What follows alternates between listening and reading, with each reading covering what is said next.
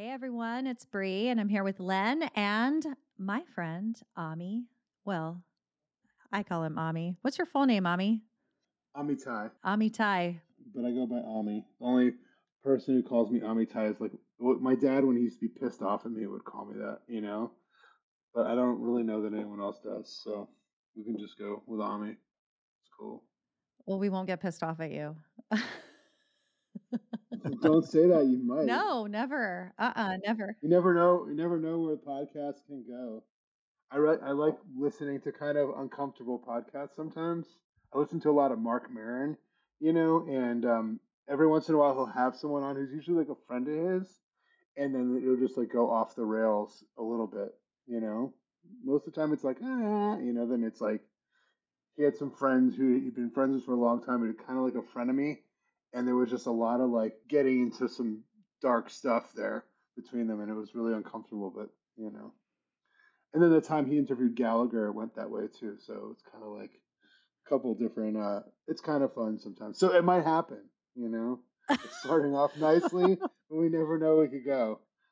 That's right. Well, I feel like I feel like we have to hang out more so I can learn the deep dark secrets, and then we can do that. Okay. Uh, Len, did you say hi? Say hi, Len. I did. Hi, didn't I? Oh, maybe I didn't. I don't remember. Hi, everyone.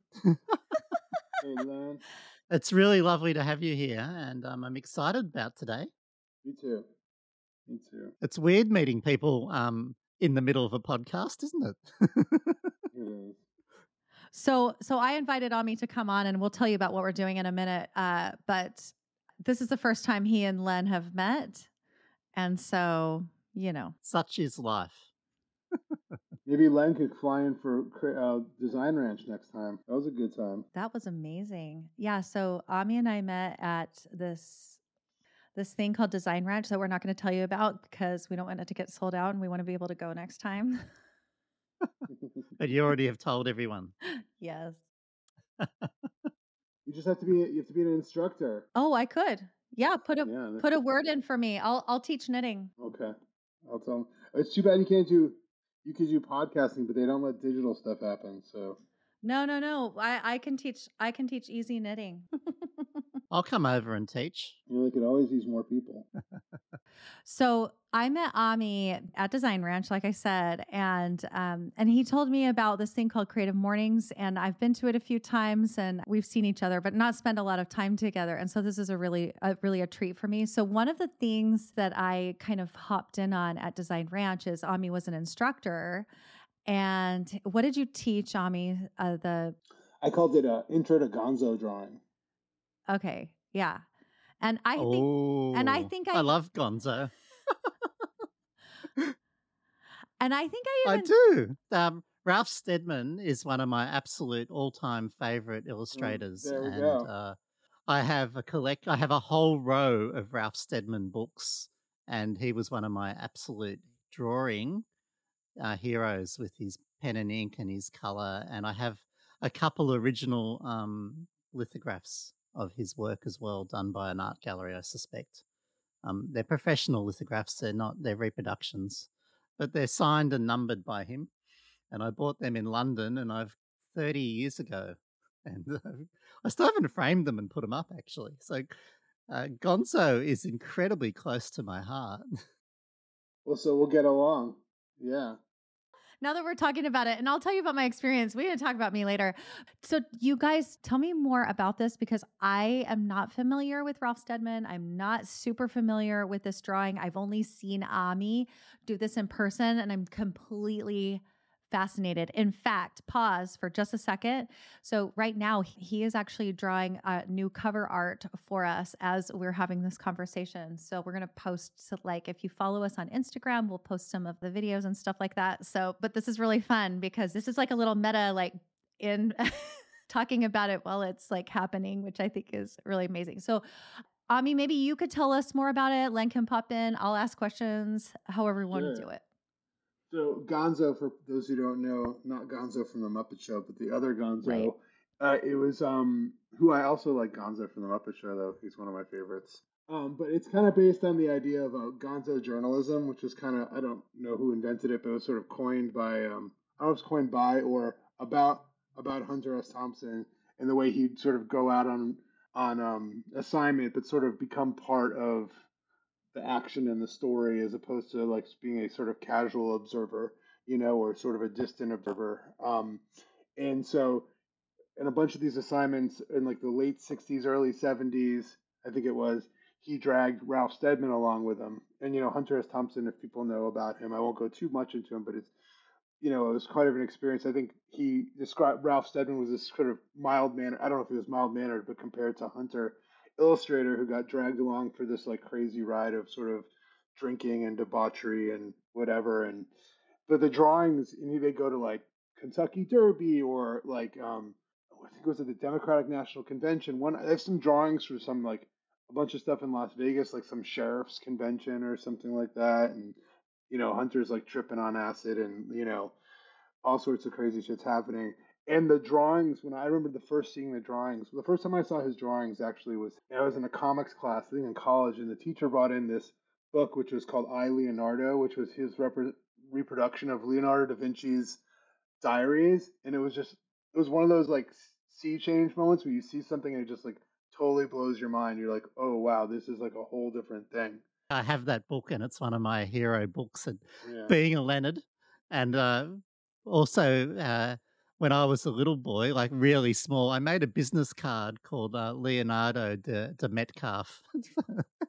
I used to have that. So when that book came out and I grabbed a copy of it, I pored over it. And you know how I said I collected um, one of his, uh, a couple of his lithographs. I actually have one of the illustrations from that book with the the guy with the, the really long hair. It's almost a, a, a Jesus sort of look, um, and at the big table. And he's it's an amazing, absolutely amazing book, isn't it? Um, by yeah. Leonardo. Yeah, it's really it's just it's crazy, just like the way the motion and the lines and the representation and just like everything happening. So and then I bought this. The last second book I bought was called America, and it was kind of a composite of a lot of these things he did with Hunter S. Thompson. And you know they were very like rough and energetic. These drawings of like these sheriff, these sheriff's convention in Las Vegas, or like the Kentucky Derby with the horses, and you know, and I just like blew my mind. And I had started in college. Um, I had a teacher who had us do what were called four minute burns every day, which is basically just like drawing a square on a page and drawing for four minutes with a marker or a pen or whatever, and then stopping and getting as much as you could down. So it's it's more of an exercise and like observing the world and creating a finished piece of art, you know, and enjoying the process of it. So I started doing that a lot, and I would ride the train all the time, and I would just do it on the subway. And I started drawing people on the subway all the time. And inspired by all this, like it was for me, it was like kind of following out what Ralph did is he would use a few lines to capture like the essence of these people, or someone like Al Hirschfeld, who I always really like too. If you guys are familiar with Al Hirschfeld, they used to do a lot of stuff for the New Yorker and all this famous theater stuff in New York. Is like almost figuring out what's important about what I'm looking at and how can I capture it as quickly as possible. You know, um, and so the speed and the energy of the drawing is kind of based upon like capturing things in real life in the real world and like what would be happening would affect that like i would be on the subway and the subway is bumping around and moving or it becomes crowded and it's cramped and all the everything happening around me starts to affect the drawing you know and just learning how to draw a new way because you couldn't sit there and do your three point perspective and your you know your perfect compositions. You kind of just captured the energy of the place as quickly as you possibly could before it went away. So i started that's kind of the inspiration for gonzo drawings kind of going out there and capturing and drawing and creating in a, in the in the real world and in a way which captures what's important about what you see and what's important to you. So that's kind of what the origin of Gonzo drawing is. And um, when I moved to Austin about 12 in 2011, obviously there's no train to ride anymore. So I just started going to see music a lot more, you know, because it's a, obviously music's super accessible here. And I kind of brought that kind of vibe from from the subway to music because you know especially with energetic bands they're moving around i'd go see bands like punk bands and i'd be in a pit and there'd be people landing on top of me like i'm getting kicked in the head by a boot you know whatever it is but you kind of use that energy to kind of in your creative process as opposed to trying to run away from it so so that's kind of the origin of gonzo drawing is the idea of of of drawing all the time in in the real world and capturing the vibe of what's happening, you know. Um, and that's that's that's kind of the the, the basic basicness of it, you know. How do you know like what you eh, want to focus on? Or maybe you're not super focused, but like how do you know what you want to create? I, I don't even know how to put this into a question, but that's that's my question. How do you know what to draw? I mean, if, if I'm out there doing it not on assignment just for myself, I think it just kind of calls to you. You know, it's like it's, you. The idea is about it is adapting to what you what the situation is, not going in with a set set of ideals. It's like I'm not going to go in and say I'm going to capture this because that's what I want to do. It's like what presents itself to you, and that's like for instance, I went to see like this was probably like ten or eleven years ago. I went to see Iggy and the Stooges at the Mohawk like a small club like during South by Southwest, and I started trying to draw him, and you know, you can't like he's nonstop. You know, there's no pauses, there's no whatever. It's like nonstop movement, and so instead of trying to do a rendered drawing of him, I just took out like a little pastel and just started doing like these like three minute eh, these like sorry these like 30 second little quick gesture drawings of him and i ended up with like 15 of them and i just made a little animation out of them because i just i also oh, go this all because i'm capturing his motion i'm not rendering his face or whatever, but capturing the motion of him. And I was like, I, I, I have a background in animation too, so just threw them all together, and that's what I ended up with. You know, actually, I went to see the other day. I went to see a band called actually twice last weekend because it was free week here in Austin. They had this band called Daikaiju, which is like this surf punk band. They all wear these Japanese masks, and but it's very much performance art as well as I mean, it they start off on the stage kind of conventionally, but by halfway through, one guy's with the drum kit on the bar over here, and the other guy's like, you know, it's like, and then they bring in other bands who are playing that night and put them in the masks too, and they all start jamming.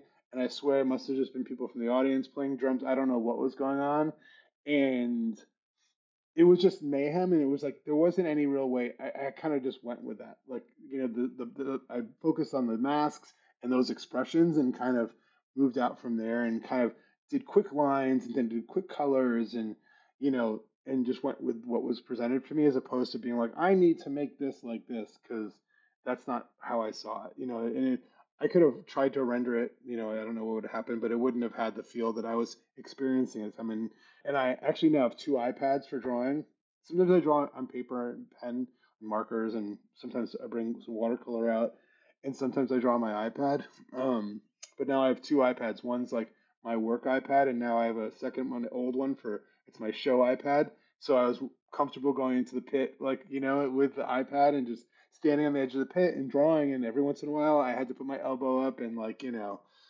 but you kind of went with that vibe. And at the end, they light shit on fire, and um, that that's what I was there to see. You know, it wasn't for me to, to tell it tell it what to be like. It was for me to kind of experience it and just translate it through my lens as best I could. So I don't know if that makes sense, but um, that's the kind of vibe that I was feeling. Yeah, absolutely. It's it's like super intuitive. You know, like it, it's it's one of those things that you practice over time being intuitive and then just doing the drawing without it almost sounds like there's no thinking in between. It's like you just feel something and then you draw it. Also, I don't know who else has a concert show iPad. I think I know at least one other person. It's really interesting how it affects your your memory because you're you're playing with memory. I think my favorite drawing was always the quick sketches, and you know you go to a drawing class and they start with um, thirty second sketches, and they keep you know they start at 10 seconds and they get longer and longer till they get to an hour or something and at the hour one i switch off and I, my work's terrible and my my favorite drawing experience was at a aerobics gym. So mm-hmm. everyone's in front with a with a teacher, and they're doing repeating patterns, maybe ten times. They they might do a star jump ten times, or they might lean over. And this is just for me. While I'm drawing, I've just got that little little fraction of a memory, and I'm trying to capture that as quickly as possible, and then it, it fades out And that's when I know to stop drawing it and move on to the next one as as it fades out and I can't look back for another look. I just have to go with what came out at that moment. And the work I did in that particular environment was probably my best work ever because it was so quick and gestural. Um, it was capturing the gesture of the feeling and the movement rather than trying to capture absolutely every bit of the vibe, if that makes sense.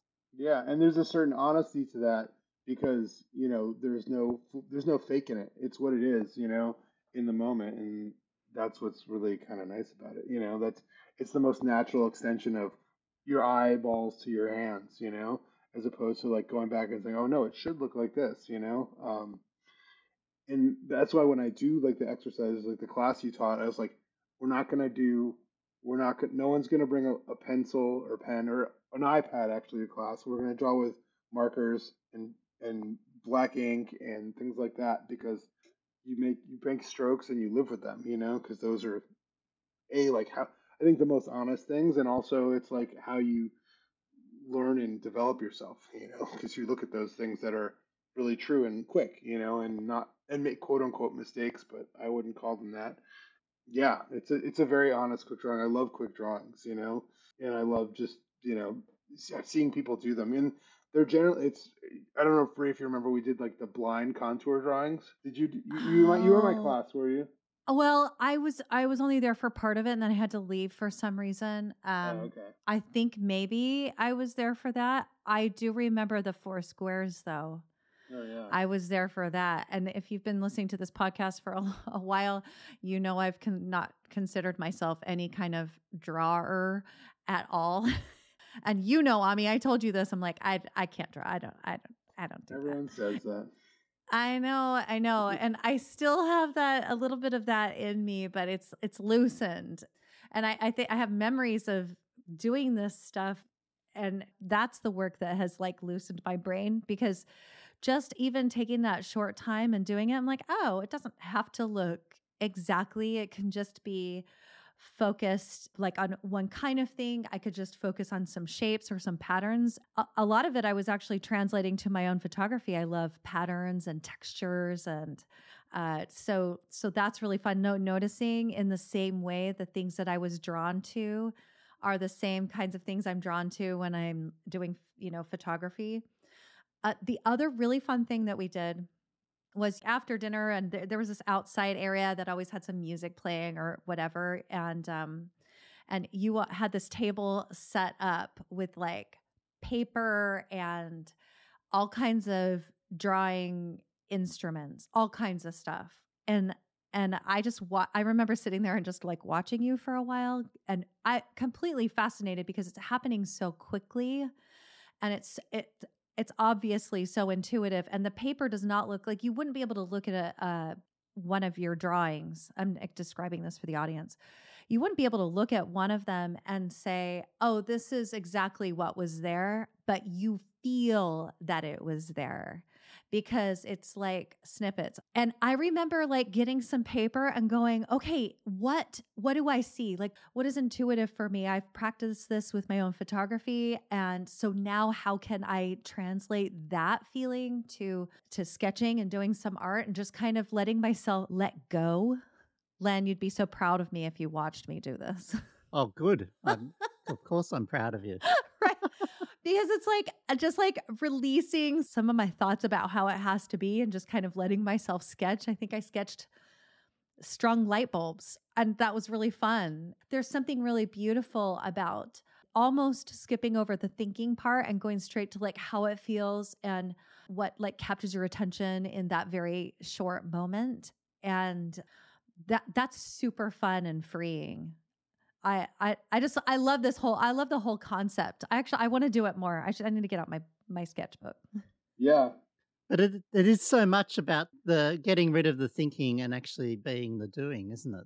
That's so much of the joy. And when you were talking about gonzo drawing and having to be in the moment and taking in everything that's there, that thought has to leave you because you have to get to the to the actual doing, don't you? So much. Yeah, I mean, I think that's the that's what you really want to get to. I, I tell people because they're so much, they get so wrapped up in like, this is, you know, if they're drawing like a teapot, I always use the word teapot. I don't know why I say that because it's just, but I'm like, oh, I, I, it doesn't look like a teapot, you know, it doesn't, whatever. And I'm like, forget about what you think your brain tells you to look like. Just go completely brain dead and just like let your eyes go straight to your hands and bypass your brain. I mean, that's really what I want people to do, you know, is forget about what you think you're supposed to be and just let it be because that's what people get wrapped up on, you know, like I can't draw a person.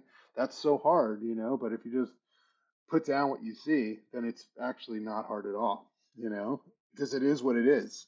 You know, it's an honest representation of what you're doing and what you're seeing and experiencing. And I think what I also tell people the speed of it is like you can do it for five minutes a day and you're doing it. You know, I think people get wrapped up in like, I want to be creative every day, but I need to have X, Y, and Z happen in order for that. I need to have my space and, you know, I need to have time and I need to have every, the world to be perfect for me to be able to sit down and create something. And I'm just like, well, that shit's never going to happen, probably, you know, unless you're independently wealth. Maybe someone dies and leaves you a billion dollars, you know.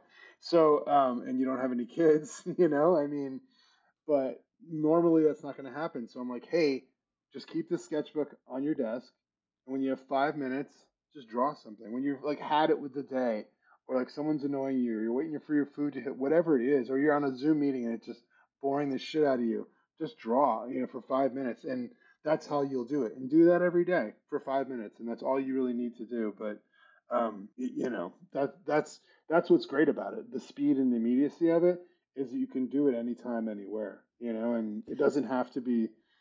People are like, I can't draw. I'm like, if you're doing it, you're doing it. I think ninety percent of any endeavor artistically is just doing it. You know, and that's what people get so wrapped up on, not doing it well or whatever, just actually putting pen to paper or whatever your medium and just do it just do know? it i yeah. think that's my one of my problems is i don't have it accessible right now should i like g- go get it right get it i actually it. do keep it accessible but it's not um it's almost like the out of sight out of mind you know mm. where if it's not right there in front of me like i forget and um and then i have that i think i have those same thoughts which is like oh i have to set aside time for it and that's not true either at all that i can what's fun about this kind of creating this way is you can just do it quickly. In fact, you can do a lot of creative work quickly. Like if you're a writer, you can write a little bit. You don't have to have hours on end set aside if you're a photographer, like I actually do this uh, in photography. So if you are a photographer and you're listening, I don't know what you do, Len. I like, I like just um, like if I see some interesting light, I'll take a quick photo of it. It's like a visual inventory, and I'll I'll tell you, I had my phone listening to an I, uh, podcast episode while I was taking a shower on like a little corner of my shower glass, and the, I have this square window, and it was coming in the the the light was like coming in sideways and it just created these really pretty lines. And so I just grabbed, wiped my hands off and grabbed my phone and leaned over the shower and took a photo. I feel like that's the same thing. I like, yeah. I like didn't even think about it. I just grabbed it and did it. So um, that's photo- that's still photography. I don't. I, it doesn't have to be some sort of like fine art in the whatever whatever museum. No, I mean that's that's like about living. You know, creativity all the you know every day in your life. You know, which is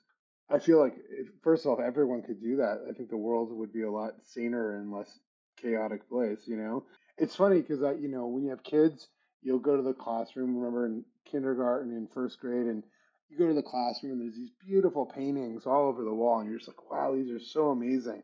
They're so energetic and so colorful and so full of like, you know, amazing um, ideas and just funny and observations and then by like third, fourth, fifth grade, they're gone, and you're like, what did we what did we do to these kids? You know, like what what happened to them? You know, that beat this out of them. I mean, you know, the people who have to do it, who are so obsessive, will just keep doing it. But for most people, you know, where does it go? And I think if there was a way to transition that so you could retain some of that, everyone could retain some of that, whether it's doing those paintings or those drawings or playing the flute or you know playing guitar, whatever it is. I think I don't know. I think just think the, the change in our society would be like monumental.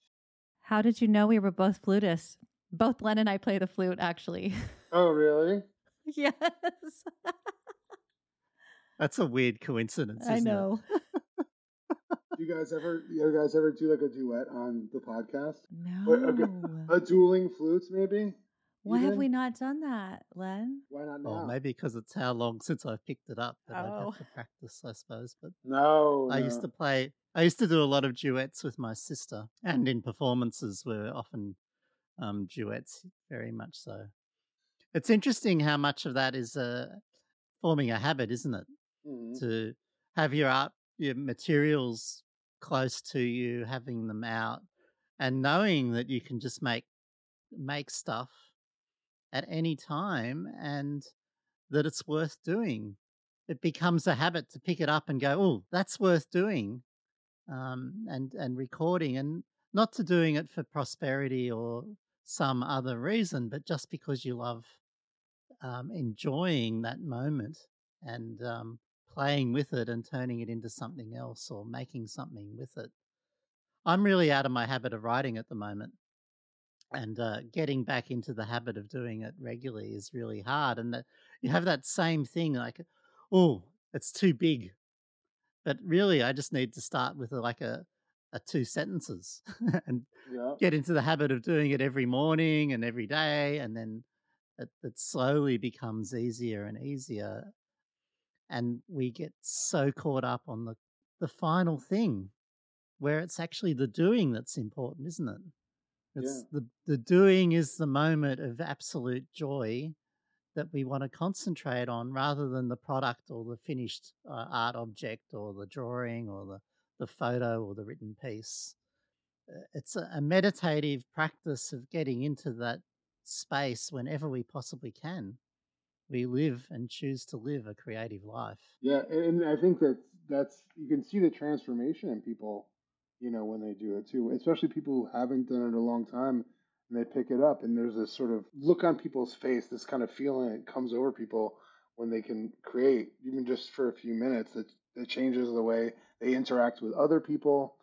Um, you know, I do workshops sometimes, and I'll have like corporate groups or whatever, and one person's in accounts payable, the other person's like a salesperson, one person's like the design director, and there's all these walls between them, and they're just kind of like, you know, and after five minutes, like just cutting paper and pasting it to something or whatever they're doing, it's like they're all of a sudden like best friends and like, you know, giving each other like creative advice and like, you know, and there's this total like melting of like all this like bullshit that like existed before, even if it's a fleeting time, you know, and it's really nice to see. And and one of the things I have, uh, you know, a lot of people I'm sure will have a lot of opinions about this, but with AI and all its all the things that come to be from it, and when I see it, and obviously I not obviously, but I, I don't love it in a lot of ways. But um, what the pro- biggest fear I have is not that it's going to take my job, you know, well whatever, but I mean,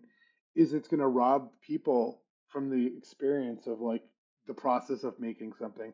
To your point, Len, of like taking five minutes and creating something that's not finished, but it's just the experience of doing it. Because everything comes out and it's like, I think it looks like fancy Trapper Keeper art, you know? I mean, if you remember Trapper Keepers? that's Yes. that's what, So Yeah, great. but um, for I don't know if everyone on your podcast knows what Trapper Keepers are, but for Gen X, I people- don't know. You have Look to it explain up. it to me. I think. So Trapper, Trapper keeper. Keeper. So every Gen Xer in at least America, when they were like in probably from second to sixth grade, had a Trapper Keeper, which is like a you know just a, a, a binder that they take to school, but it had like this very glossy art on it, you know. Um, And one side folded over, and you had to have the little things inside. They were expensive. I don't remember owning one. Oh, with a zip around them or something. no, if they just, I'll send you a photo, Len. Yeah, I'll, it was I'll was send you a photo. it was very much about the artwork they had on them. Was very yes. Anyway, so so like and and you start to think like if people aren't making and creating and doing these things, what does that do to and you know people aren't writing in a really raw way and people aren't exploring mediums, you know, because everything is just like oh I'm just gonna add some prompts and you know I know I'm oversimplifying it, but um, what happens to not just to people, but what happens to society if you stop making things, you know, that way. I think that's happened to photography as well. That I flick through Instagram and I'm uh, bombarded by perfection and um, this certain look in the art at the moment.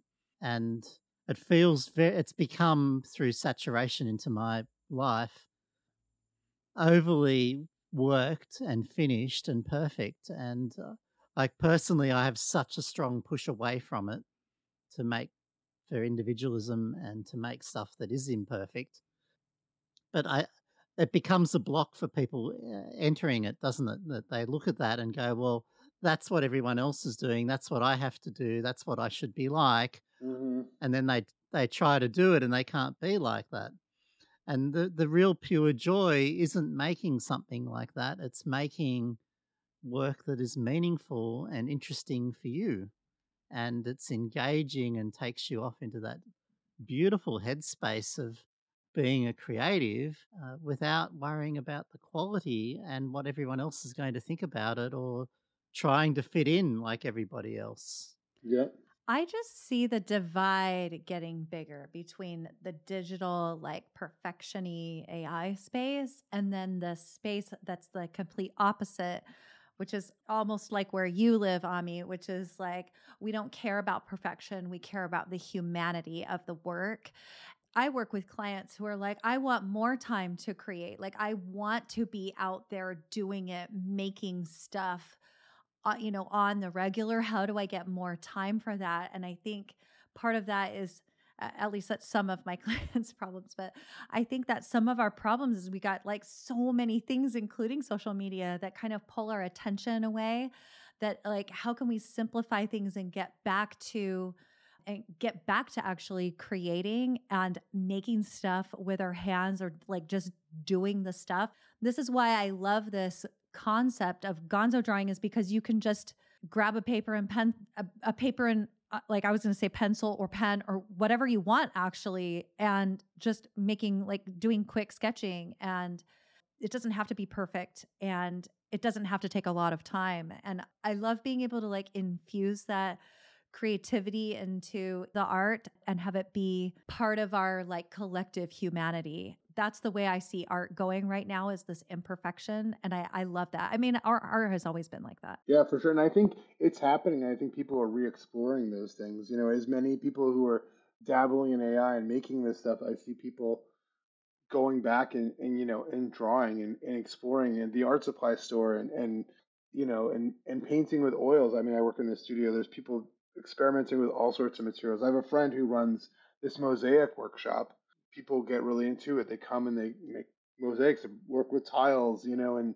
sometimes they work with set tiles. Sometimes they crack up ceramics and build their own thing. But they're very much there's this very much this desire to do that, and even and you know this might be cliche, but even like how people have come back to vinyl, you know, a lot. You know, my kids, one of my sons, he buys a lot of records. He has a record player, sits and listens to the album as it was recorded and wrote, and like there sits with this like beautiful, perfect, and imperfect thing at once, as opposed to having to cater and create a playlist of everything that's exactly right, that sounds digital and is all, you know, he doesn't need to do that. He just sits and listens to a record. So I think there's always the need and for people to do that and the desire to. So I'm not super worried about it, you know. At right. least that part, you know. I mean, there's always the robots shooting off rockets and stuff. I don't know about that, but as far as the creativity thing, I think people, as long as we're out there reminding people about it. Um, I, I went to, uh, I do like this work for UT sometimes where I'll go and they'll have these like visiting professionals do like a residency with the students and they'll come and they'll do some panels, they'll sit in some classes, they'll do some lunches, and I just follow them around and sketch things they say and sketch the people and stuff. And at the end, I make like a big poster, and there are a bunch of them hanging in the in the office commemorating each visit. But um, I was really encouraged. This guy came from Adobe. He works on the Adobe Firefly, which is their AI product. You know, in Adobe, they have a bunch of AI stuff built, generative AI stuff built into like Photoshop and Illustrator now.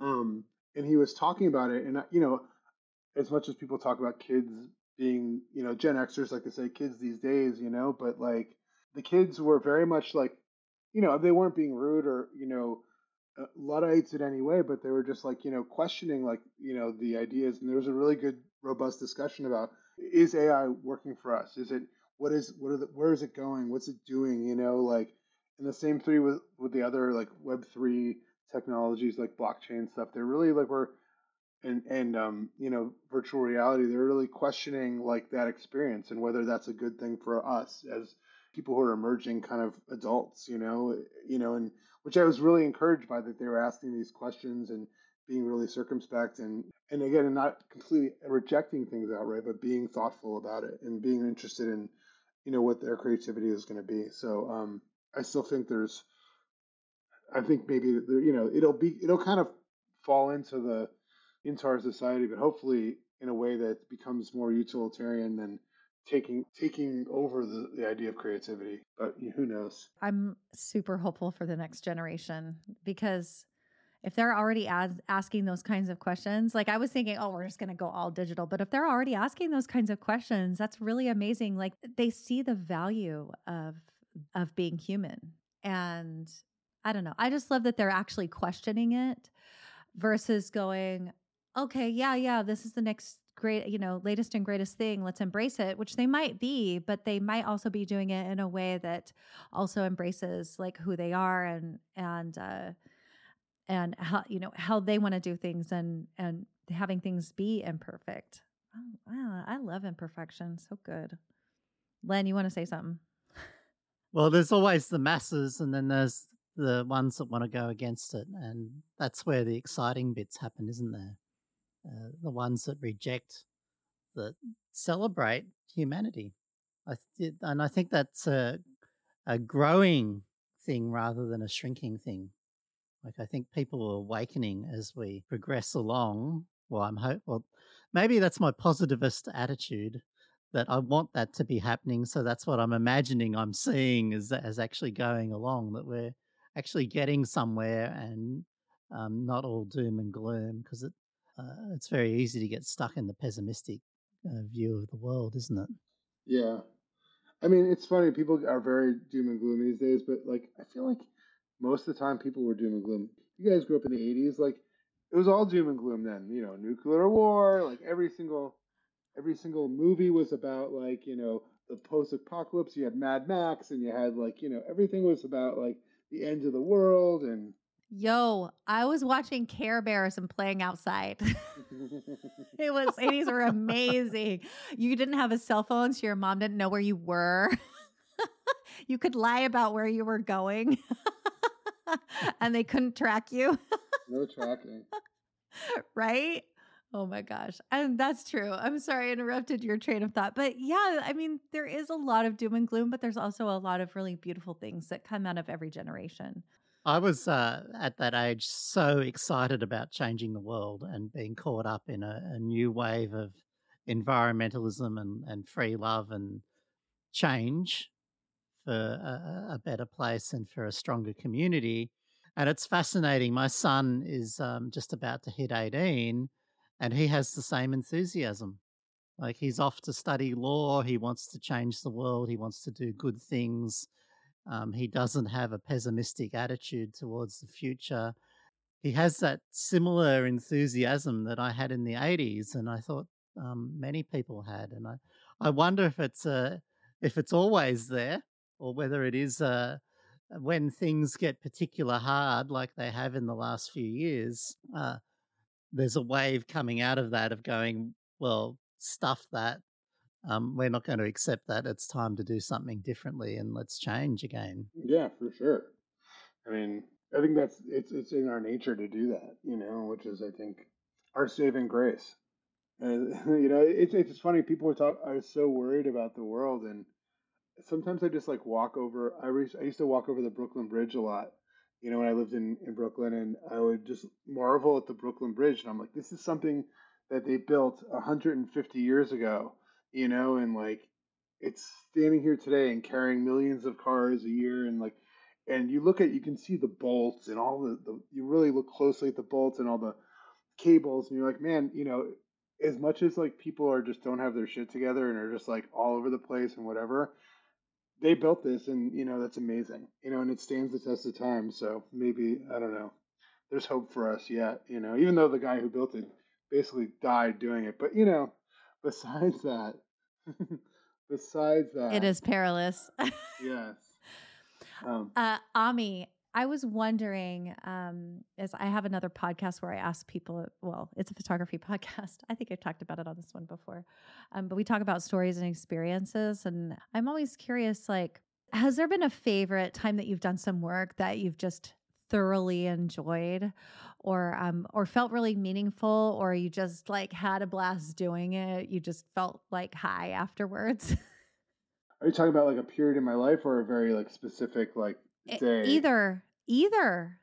Yeah a time that you did it or it could be a period of time and what were you doing? I'm just so curious how how this like affects you personally because we're all passionate about our art and i want to hear about yours. Uh, well i don't know i kind of i like doing things together with people you know like i think either having some sort of a group interaction is really where it becomes more fun you know and more satisfying like when I've done, I, I I'll lead group art projects, and that's pretty sad. Like seeing people creating and hoping that I was sort of a catalyst is probably the thing I like the most.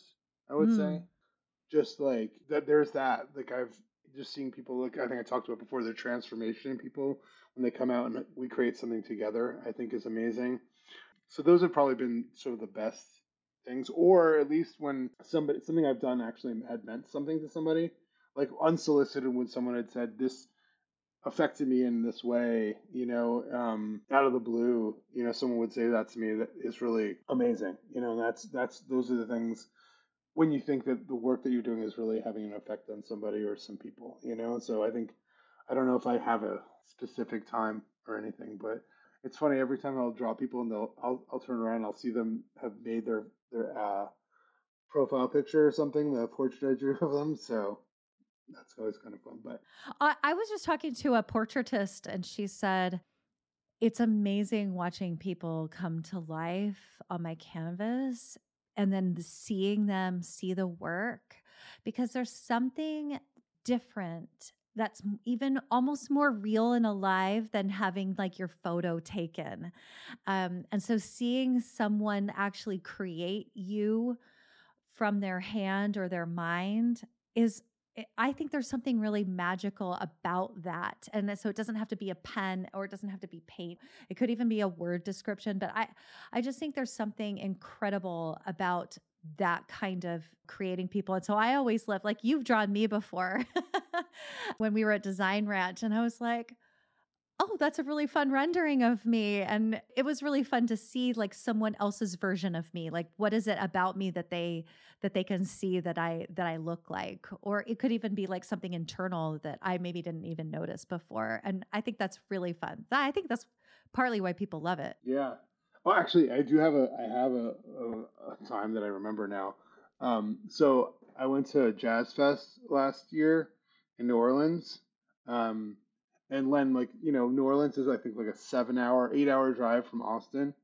So we drove. Me and my friend, we drove, and we um stopped in Houston for dinner on the way. We went to this Vietnamese restaurant. We walk in, and like you know, the the the host is kind of like, eh, go, you know, they're whatever, you know, kind of not paying me that much mind.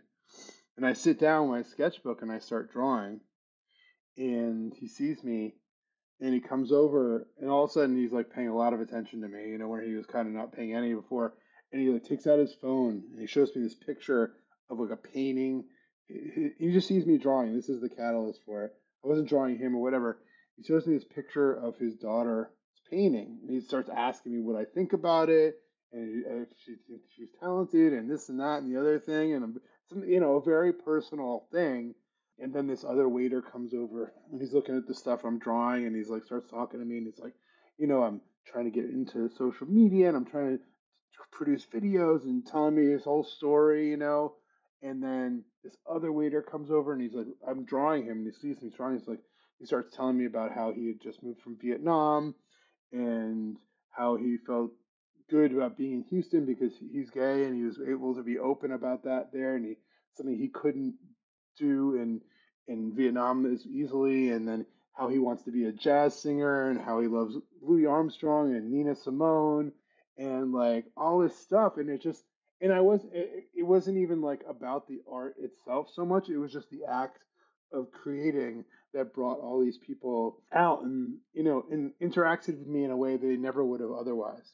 Ordinarily they would have served our food said hello and said goodbye and this was just like we got to interact with these people on a very personal level that you know I never would have otherwise and that was like for me was like a really amazing experience as for, as for one and that happens a lot when you're out there creating art i think you know a lot of people come and talk to you and the and the interactions can become really interesting people open up you know in a way that they don't normally do you know it's it's, it's a kind of like a again a magical transformation because of art you know that happens. It's really kind of interesting. Were you going to say something Len? I was thinking about what to say. Well i was thinking about you. I was thinking about oh. you and how you know you you photograph people and you photograph a lot of people like i think about your dancers with trees and people making connections and i think a lot of what we all do maybe this is the common thread between us all is we really love i love personally the human connection and if i can build that through whatever it is that i'm doing i think that's really amazing i think that's what maybe that's part of creativity that or art that makes the world a better place is that it connects us in some way. But I really loved that drawing was the catalyst for people to really open up. How interesting. You weren't even saying anything, Ami. You were just yeah. like sitting there. But you know, I have to say, like in general, because I've sat next to you while you're drawing and you're not standoffish. You're like very open and come look at my come look and you know, you you you're very free and with letting people like look over your shoulder, and not trying to hide it. You're just like, hey, I'm doing this. This pen is actually just an extension of my hand already. So it's it's just doing what it's doing on its own. Which is kind of what I see. Like I I don't know if I've ever seen you without you drawing at some point because you're just always doing it.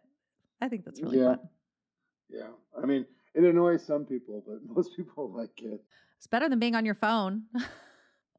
That's true. I think the, the tricky thing is that is uh, something that I think is a challenge a little bit is when you're in a relationship, you know, like um, because people love it and they like the art and stuff, but sometimes I think it becomes I don't know. I don't know how it feels because I haven't been on the other side of it, but I feel like that sometimes becomes and maybe it's a challenge for artists in general and relationships, you know, but um how do you make it accessible to your partner in what you're doing and so it's a, something that you're sharing and it doesn't become a closed off part of you you know um, because people like it but then you know you it's something you put a lot of an unnatural amount of not unnatural but a unnatural for our society's amount of focus and time on you know and so i think in practice sometimes it's an interesting challenge i don't know how you guys have interacted with that in your lives but uh, there's a reason our podcast is called A Creative Affair because mm-hmm. I think a lot of people, including us, feel the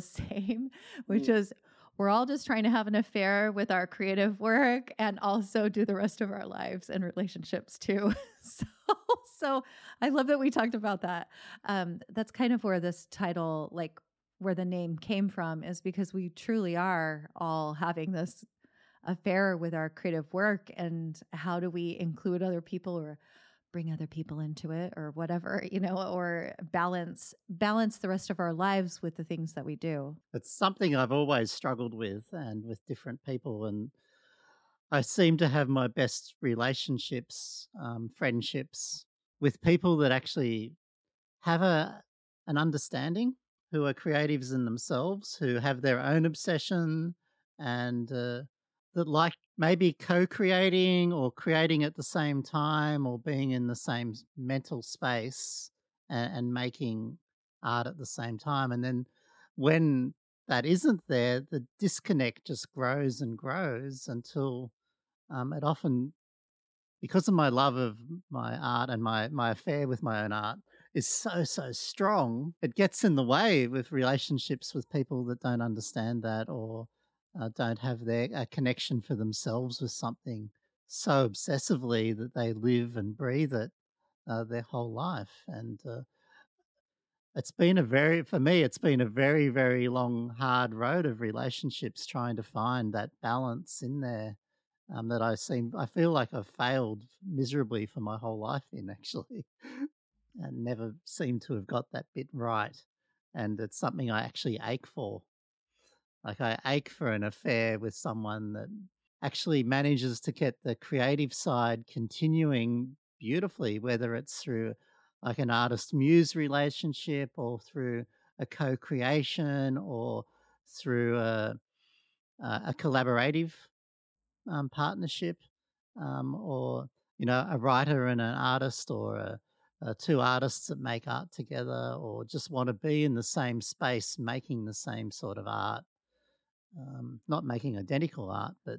you need your you need your own georgia and you want to be stieglitz that's right. And I, you know, I love being in the bush.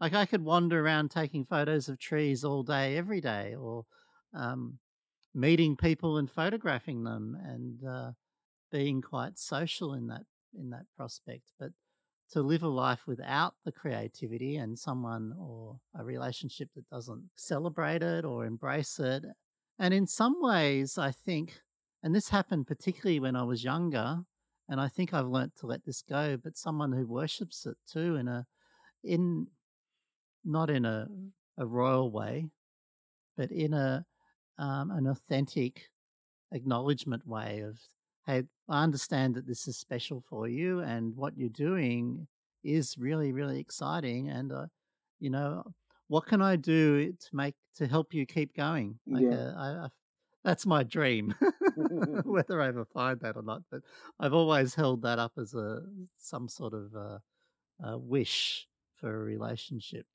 I think I have that in some ways. I mean, like my husband's very supportive. He'll sometimes say, "Oh yeah, yeah, go off and do that," but sometimes he's like, "Do you have to? Could you just stay home?" Um, so, but he's like super supportive. It's it's been a journey though, because at sometimes I was very obsessive about it. What were you to say, Ami? Oh, I was to say. No, I mean, I was just kind of. I was to say that um, the obsession part is an interesting point. Like, it's almost not even if it's art, but if you don't have something that you've ever been like so obsessed with and needed to have that feeling inside, if I don't do this thing, it's you know I'm not going to be feel fulfilled, or I'm not going to be able. To, there's something I need to get out, and it just has to do. Like if if someone hasn't ever felt that, it's really a hard thing I think to understand. You know, because there's a different set of sort of priorities in life sometimes, you know, like whether your priority is, you know, being able to like relax and just feel content, you know, like, or whatever it is.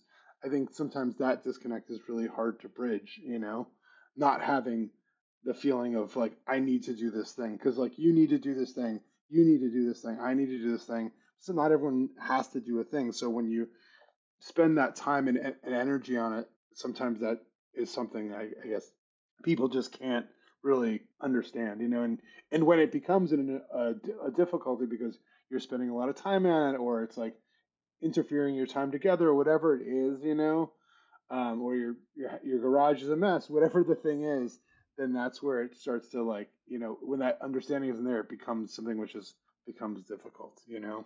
I've noticed at least a little bit.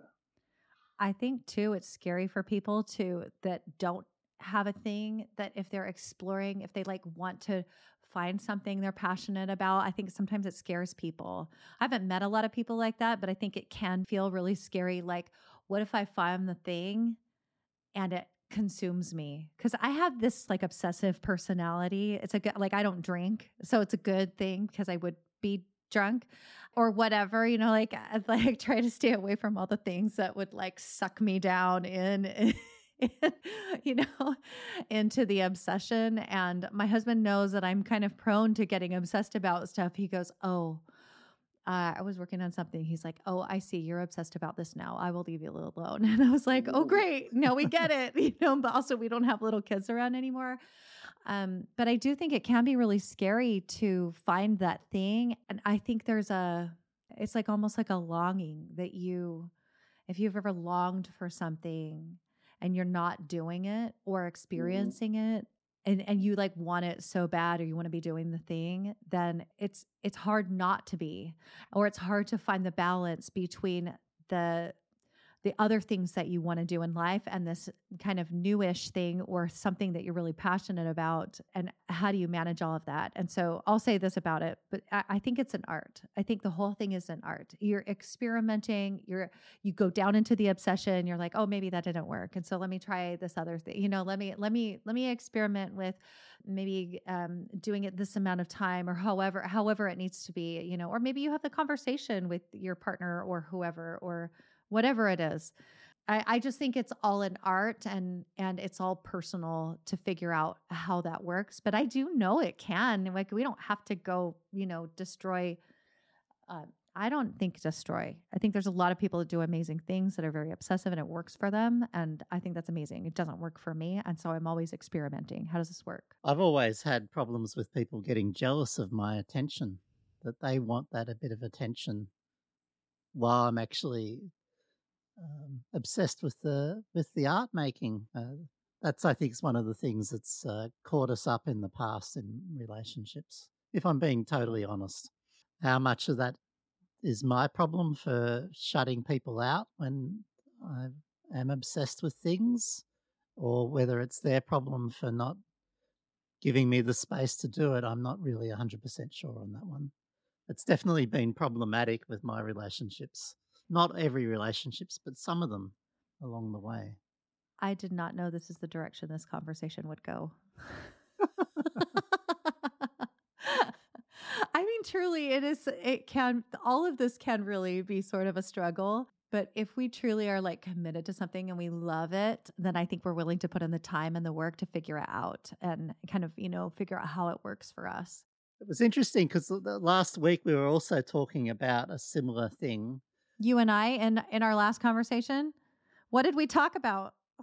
we were talking about how you've changed from having a quite a strong direction of what an episode needs to look mm. like to, to being relaxed and allowing it to flow.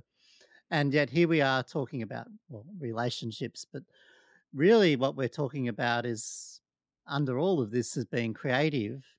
And the whole point of Gonzo in one respect is being in the moment and allowing it to flow to wherever it goes and following it as it as it sort of unfolds without having a clear direction.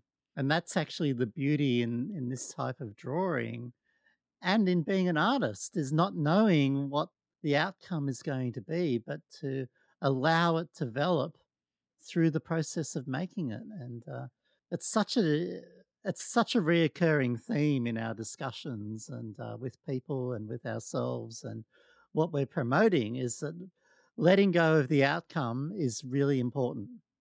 It's one of the biggest steps, and to get out of your head and to actually be present and doing it in an environment where there's all this bumping going around and there's so much other stuff happening. I'm sure, I'm convinced that the part of your brain is managing that at some level. And uh, by managing that, it's actually freeing you up to be more intuitive because uh, you, there's a tiny bit of you concentrating on what you have to do. It's like walking when you're talking. You talk more honestly and freely while you're actually doing something like walking or with your hands. So when people are chopping up bits of paper and gluing them together in a in a group art exercise, when they're talking during that moment, there's a the walls come down, and uh, you have more access to your intuitive comments. So you're more honest with yourself. You're more honest with your feelings. You're more honest with all sorts of things, and it's interesting that each of us has found ways of actually accessing this because we love it and we love being in that space so so much. Yeah. Are you guys are you guys sketching at all? No. Do I need to? Should I do it? I, will grab. I have something. Hang on, hang on, hang on. I was going to start processing some photos at one point, but um, maybe a sketchbook would be um much better. No, I forgot, Ami. Here's what I did in California. My mom gave. I I talked about it on the podcast before, but my mom gave me some spending money. And so I went to the art shop and I was like, okay, I'm just going to use my intuition here and buy whatever it is that speaks to me because I didn't have any like real art supplies. So I got all of these here. I don't know if you could see them. Here, look. Oh, they're little like pastels? watercolor. Yes. Yes. And I was like, oh my gosh, and I need a little pad. And I got the tiniest little notepad. Look how tiny this is. It's What- the what have you- cutest. Have you done something in it yet or not? Yes, but I don't know where all my things are, so I will do a new one. And then and then I used um and then I was at the beach, so I used feathers to Mhm. dip in water and do the watercolor portion. That was fun. Wow, feathers. That's some old school shit. Well, I didn't have anything else. And so, like you that- know, all- you know, it's it's fun to improvise. I, I, it's funny. I tell people I was hanging out with a friend of mine, and I was doing a drawing of him, and I, I wanted to do like a wash in the background, and I was drinking this coffee, and I just like poured the coffee onto the paper and just like used it as a wash. I've done that with ramen too, like at the end of the the, the, the broth at the bottom of the bowl. I've done that at too, Ramen so- Tatsuya. Not ramen. T- I don't eat pork, so I- ramen tatsuya is not as fun. There used to be a place called Oh, Daruma Oh, I love that. called. Daruma Ramen on Sixth Street. Have you ever? Did you ever go there? That was good. They closed it down. Yeah, it's owned by Kome people, but uh, they had some really good like chicken miso ramen, and the end there'd be a little broth in the bowl, and that's a fun place to draw too because there's all these like little figurines and stuff like that in, in, in ramen places, you know. So it's fun to draw those with like your the broth from your leftover broth from your ramen or little soy sauce and wasabi mixture. Those are all good things. Hey, hey, y'all. Pro tips.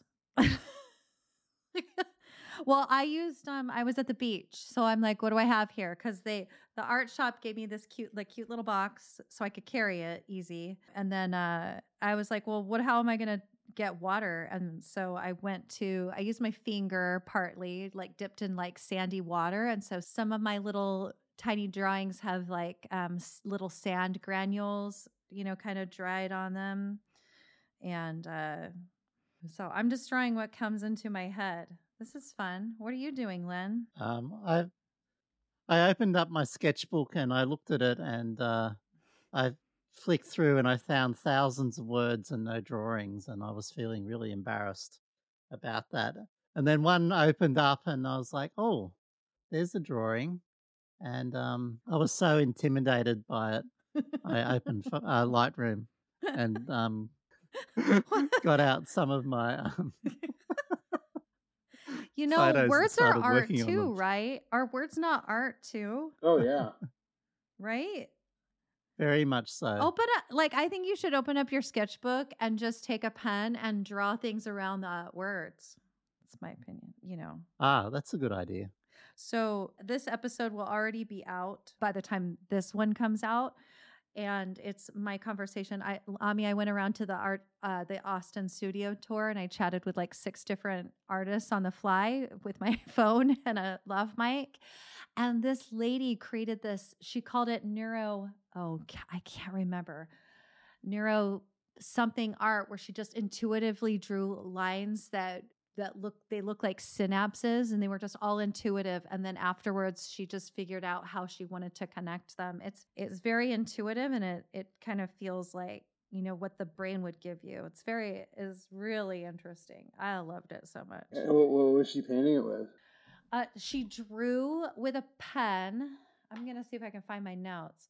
But so she drew with a pen, and then all of the lines would connect somewhere. And she didn't like the harshness. And so she would create a connection, you know, somewhere. And I think she used watercolor to uh to color in some of it. I have a photo somewhere but I'm not I'm not sure, quite sure where I got to find it. Neurographic art. So that's also very like really intuitive, you know. I think there's so much about art Mhm. that's very intuitive and I, don't I don't think there's one way that's better than the other. But if you want to just have fun on the fly, I feel like this is a fun way. That's that's a good point though about the better than each other, and I, I, I something that actually really bothers me kind of are like how much there's like a art contests and art sort of hierarchy these days. You know, Mm. there's so many like you know oh the best of this, the best of that, you know, and like who did it better, and I'm just like if people are doing it and they're doing their own thing, like there isn't like a better or worse, you know, there's just different you know approaches and different visions and that's kind of what makes it amazing you know?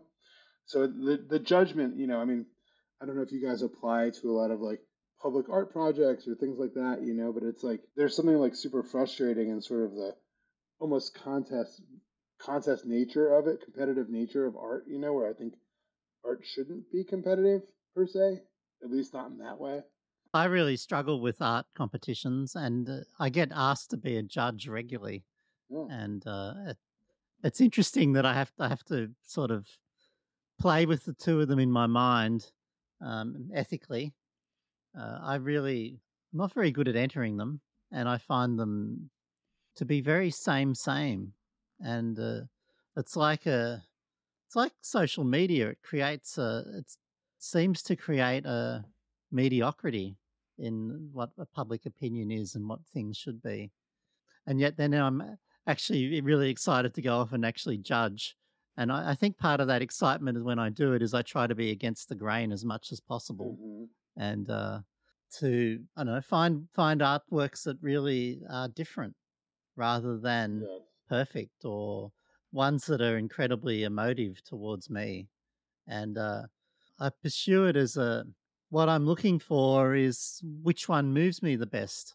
So rather than um, you know a, list of thirty criteria, it's um, which one grabs my attention and which one do I want to keep looking at, or which one do I actually want to have in my own home and uh, embrace the pure subjectivity of it and totally get rid of the objectivity. And when I'm standing there handing out the prize, I'm like, this is just my opinion, and I hope you all disagree with me because That's what art should be, and it's not the best or anything. This is just who I wanted to give the prize to today.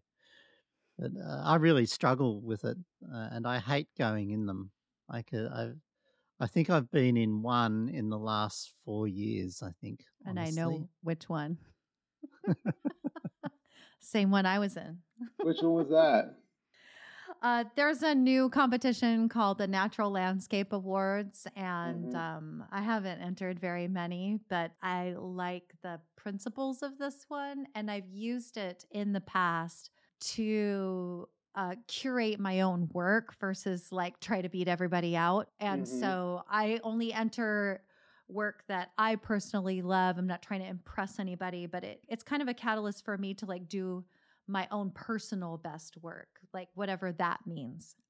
hmm This is really fun. I'm licking my feather now, as one does. Uh, it was interesting because they offered a video um, discussion about the judging process only if um, recently, or maybe it was a, a blog post, and on analysis of that and my work, I realized that my work had done so much better than I'd imagined in my head when I looked at my marks, and because they gave you the mm-hmm. marks and all those sort of things, and it, it totally shifted me about the pain and the the disappointment I had eh, actually in it. And that's why I don't go in them because I don't want to have to keep going through that that terrible set of feelings each time. The emotions of not winning. Yeah, Yeah, exactly. we all like to win. All right, here's what I got so far. It's just a little crazy. Wow, that's amazing. I don't even know what it is, but I like color. yeah, it looks great. I kind of go into them whenever I do something like that. It's mostly applying for, um, you know, city projects and stuff. I'm just like go in with a Right. the lowest of low of expectations. I'm like, I'm not gonna fucking win this, you know, no way. And then I usually don't. So it's like it goes. So, but you know, I actually I was selected in the first round to do a uh, like a workshopy thing at South by this year, and I was like, oh, that was surprising that I got kind of made it that far. So that was exciting, but I didn't make the final cut. But that little part was exciting for me that I made it like that cut for South by. So maybe next year. So he's talking about for anyone that doesn't know, Austin is pretty famous for like our music festivals. We have one in the fall called Austin City Limits, and we also have one in the spring called South by Southwest. There's like a video portion and then a huge music week and, and anyway it's it's just huge and amazing and anyone who's anyone comes in so and and does it so it's it's it's pretty awesome not gonna lie yeah, I mean for for music, it's amazing. yeah. Okay. I was going to say something and I can't remember because I'm a little distracted by my art because I'm not as skilled as you are, Ami. Stop it! Yeah, I don't like to hear that. All right. Okay. Wait, here. no, let me. I'll. no I'll re. Uh allowed. No, no, no. I just mean like I recognize that I have some limitations on being able to talk and do art, and that's remedied through practice, right? oh, look, I, I made some more. I did it more. Amazing. Yeah, it's beautiful. Isn't that fun? I'll take a Mhm. little picture of it and post it. Oh, here's what I was going to say. Uh, one of the things, uh, one of our podcasts from last year, and I'll link to it in these in the notes. Um, we talked with um, Takis Walter, who uh, is the creator of Creative February, and so what I think we'll do is release this. Uh, at the end of January, because we're recording on January 10th. We'll release this soon.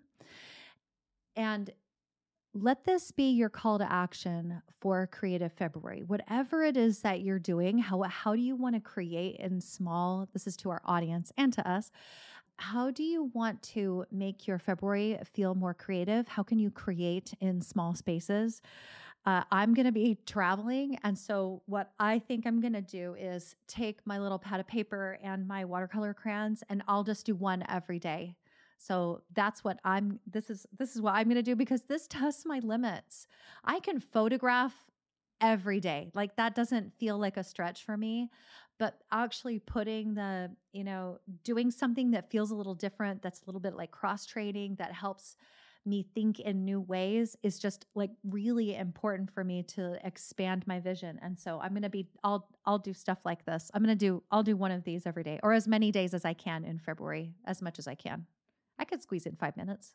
What I think is really fun is is like when you do have that daily practice of drawing your sketchbooks and and kind of putting your ideas down each day is like taking a, a moment like the end of the month or whenever it is and just like going back through it all and like remembering how those things made you feel when you were doing them i think is an amazing experience too. It's like doesn't have to just go into the book and you forget about it. It's like it lives with you for a long time you know and it, it can mean so much. I do it I'll sometimes just, especially when I'm cleaning up my house, I'll like basically I'll waste a lot of time in the middle of the cleaning process by just like throwing all my sketchbooks on my bed and just like start thumbing through them all. I'm like, oh, I remember this. Oh, this is a good idea. Oh, you, I love this moment, you know, and this person, whatever it was. And so when you do that, I think too, uh, one of the pluses is not just in the moment. That's a great part of it, but just like having that moment for posterity in your own particular way, you know, and capturing those moments you know whether it's abstract or whether it's literal you know whether it's words that you know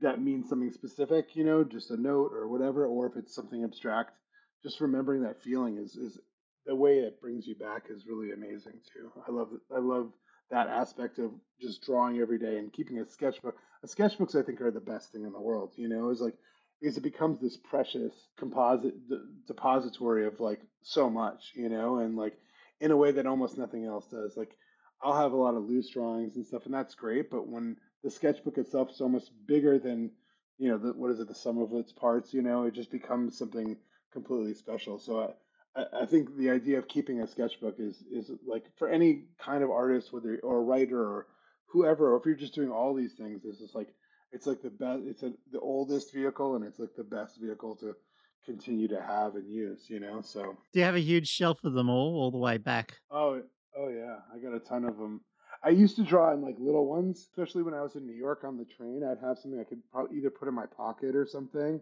So i have all these little ones and then i went through a phase of like huge sketch pads that i would keep too and so i have them in all sizes and and a lot of them will have like little notes in the back or just like where I wrote down phone numbers or you know I'll find like all sorts of fun things that are inserted into them too. So they're the best. I love sketchbooks. So yeah, all you kids out there, that's what you should get for Christmas or Hanukkah or your birthday, whatever. You know, go out and get one. Just go get one. You don't need a special occasion.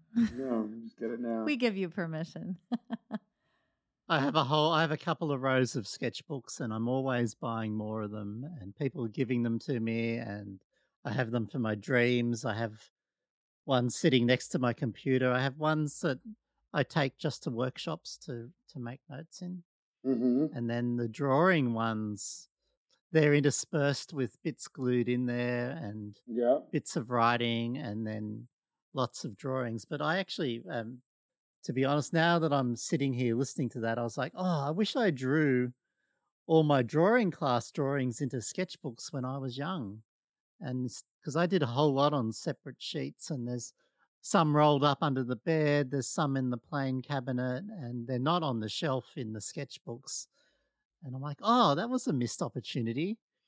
Um, because as single sheets, it's a very, very different experience than pulling off this book off the shelf and wandering through it because it's it's just so magical, isn't it? To remember Yes. uh, what you did. Uh, it feels like a lifetime ago. It's amazing. yeah. I mean, you could take them and cut them up and paste them in there. That'd be a fun Oh, project for a Saturday I could. Saturday afternoon. That's right. There you go, Len. You could paste. Well, that's in. right. And my uh, Lightroom catalog has become my sketchbook. Like, uh, I, I now I use my phone to take screenshots of words, even or writing, or I, I take photographs to put into this never-ending pile of images. Uh, that's in many senses is my sketchbook of my life.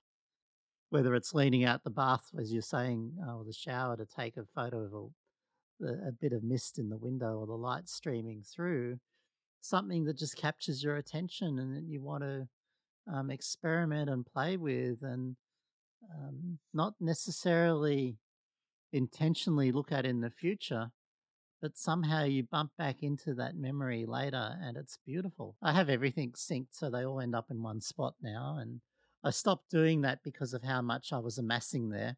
And that scared me. And then I actually had another breakthrough went, oh, well, actually, that's really good to have it all in one spot because I can use uh, randomness to explore it, like the sketchbook. So you can just walk up and just pick one off the wall and, and almost randomly open it and start exploring back into your life. Yes. I can do that digitally as well um, with so much excitement. This is giving me ideas. I've recently decided that I want to do more art with an A. hmm Uh, I'm not saying photography isn't art, but I want to use my prints to do things with. And so I think I'm gonna. I, I got to grab my sketchbook and start um, drawing some ideas. So this is so great. I love these conversations because I get a lot out of them. What's fun too is taking all that stuff and, and start like printing and cutting up. I think your point is like cut out and see what happens when you can start to break apart the shapes and put them back together. And you know, there's a lot of things that can happen there. How did you know that's what I'm thinking about doing? Cause I'm psychic. It's interesting because I'd made that the decision to make my next exercise for uh, in the artist club um, exercises to cut up things with a pair of scissors and glue them back together in Mm. um, as multiples and a bit like Edward Scissorhands there. But uh, it was interesting where that that only came up two days ago. It was the thing, and I've been thinking I better write that up before I forget it. And thank you for reminding me. yeah, you'll write that up when we're done today. Yeah, it'll go straight in there. Mine mine's going to be more tearing, but we'll we'll see. We'll see what happens. I want to do big things, so it'll be fun. I don't I don't quite know. I I just have ideas swirling in my head. What? Do you have a big space? Do You have a space to work in, or is it kitchen table? No, I I have a space. I had to clean it, but I have a space. It's getting clean. That's part of balancing my life is cleaning up after I trashed it over Christmas. So, uh, yeah, I do have a space to work in, so it's really great. Now that um my kids, have- some of my kids have left home, I can take over their spaces. So, so it's good. That was the great thing about moving out of New York was like the garage. You know, like I never had a garage growing up, and I'm like, wow, a garage.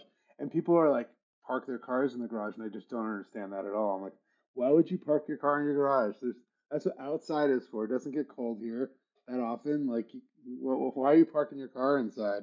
Such a waste.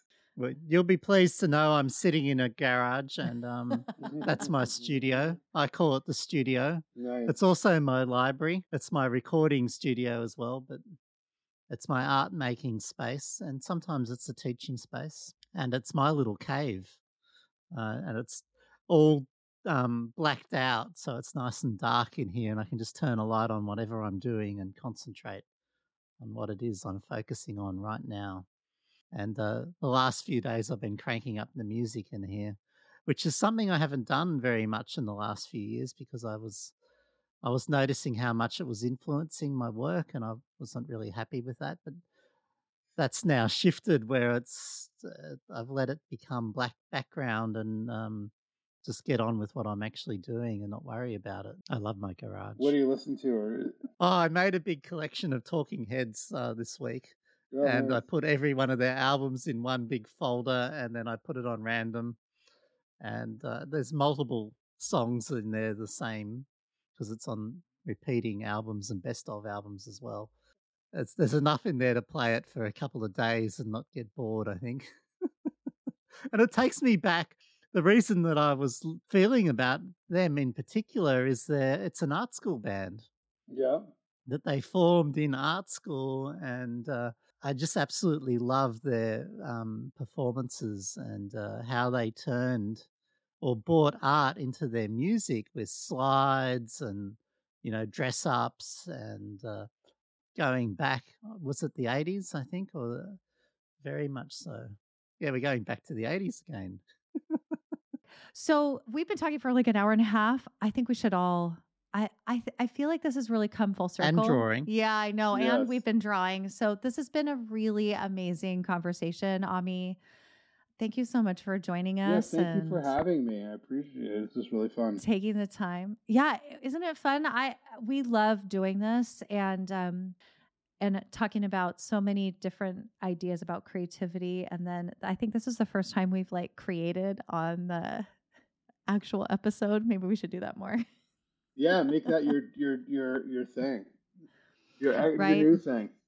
right, right. What we'll bring our flutes next time. At the end of the year, you have like a show of all the art created on your on your podcast. Oh, there you No go. I don't I don't know that anyone's done that. Well, not that I know, but you know, I'm sure maybe they I actually but- do know a girl. I do know a girl. She has like an improvisation podcast, and they and they do that, and it's fun. so it's awesome. Well, Len, do you have do you have anything you want to say? I want to th- say thank you for um, showing myself to myself and through your eyes. And I I love that, and it's interesting some of the things you picked up on, and I'm looking forward to having a closer look. And it's been a pleasure to meet you You too, man. and uh, have this conversation. And uh, I want to wish you well. And uh, you know, one day I hope we meet in person and uh, I get to wander through some of these sketchbooks in your house there and uh, find out a little bit more about your art and who you are. I think that's would be a really exciting journey and uh, talk uh, talk a bit more. Yeah, well, it's great to meet another Ralph Steadman fan too. That's there's a bunch of us out there, and when we connect, it's really always an amazing thing. Oh, one of the things is that um, there's a movie, isn't there? And uh, uh, with uh, um, I don't is know it Johnny movie. Depp is in it, maybe? Oh, yeah, yeah. And Oh, um, she- it's Ralph got- Steadman and Hunter S. Thompson on their trip to Oh, Vegas the, or the something, Fear isn't and Loathing it? Las Vegas. Fear one? and Loathing in Yeah. Las Vegas. Yes, based on Yeah. the book. Yeah, yeah. Me and my friend have been toying with this project about going on the road, and that that kind of trip to New Orleans was a little bit of like a proof of concept of going on the road and connecting people with art and see how that could happen and what kind of either what I can create or other you know inspire other people to create as well. And um, so uh, yeah, the idea of being out there and I think for me, the idea of being out there amongst people creating and inspiring them to create or seeing what they're creating is probably like the best case scenario of like the creative life I want to live. You know, that's why I like music. I think so much because you're actually observing other people's pure creations and pure like forms of you know expression, and it's it's really. I, sometimes when I draw somebody who's a performer, I, I get to know a lot of the performers, but it, sometimes I feel more connected when they're I'm looking at them, drawing them, then sometimes it's hard to have a conversation with them even sometimes. And this is like sometimes the purest form of connection with them, you know? So anyway, I could talk about that for a while, but yeah. I Um, love it. No, I love yeah. it. I think that's the thing is back to the creative affair part is we can all talk about what we're passionate about for so long and that's what make, makes these kind of conversations really beautiful and Ami I just really appreciate you sharing what you're passionate about and thank you for being my sort of new friend from last year I like I can't wait to see you more You're welcome. Well, hopefully I'll see you at Creative Mornings. Yes, I, yes, I'm going to put it on my calendar, and um, I'll just say, last, thank you for inspiring me, and y'all, I hope Ami inspired you to go and just create every day little bits. Yes. I just suddenly opened my um my journal, my diary, my sketchbook, and started writing. So thank you for the idea there. You're That's welcome. inspired me for thinking about interviewings, uh, interviews, and um, interacting with people. And I'm like, oh, there's something there because I'm. It's one of my little obsessions at the moment is figuring out um, interviews. But thank you. Thank you guys. We can't say bye, so we're just going to fade out into oblivion. well, that, it's funny. I do a, uh, I just real quick. I do a monthly um, Zoom call with my family because, and and uh, not a monthly, weekly one because my my brother lives in my Prague, my mom's in New York, my dad is in Israel, my other brothers, my they're all over the place, you know, and um, you know, and and what's funny is that we can always end the those things well because I do it on Google Meets and it cuts you off after an hour. So it's a good way to kind of like finish things because you're just like we're talking, we're talking, and it's like boom, it's over. There's no there's Boom, no negotiating or anything. Yeah. Hey, real quick, do you do any sort of workshops or anything online? Um, we're going to put links to how to find you and your work in our episode description. But uh, tell us like how we can find you, or if there's anything that uh, people might be interested in. Yeah, I mean the best way to really find me is on Instagram. It's where I'm most active at AmiRock73, A M I R O C K S 73. Um, my website is gonzoviz, G O N Z O V I Z com. I have some a lot of work up there as well. That's some of my more corporate work, and then some of my just fun work as well. And um, I do do workshops. I don't have any scheduled right now. I was talking about doing something in the spring, so I'll definitely. But if you sign up, go to my website and sign up for my newsletter, or follow me on Instagram. I always post about that stuff and send out emails about it. So you can always find out more there. So hopefully I'll be doing more soon because I like to do them. I just been kind of crazy. So uh, I did a couple in the fall, which were great. So hopefully the springtime we'll do some of them as well. It's been the holidays, and uh, yeah, go follow Ami because he posts really fun stuff. It's so fun to like go to your Instagram. So it makes me so happy. All right, everyone. Thanks, Ami. All right, guys. Thanks, Thank Len. you guys. Bye. Bye.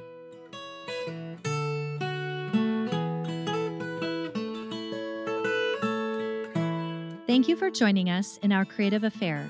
If you love the passion we bring to this creative content, please support the podcast by sharing with a friend, subscribing, and leaving us a review.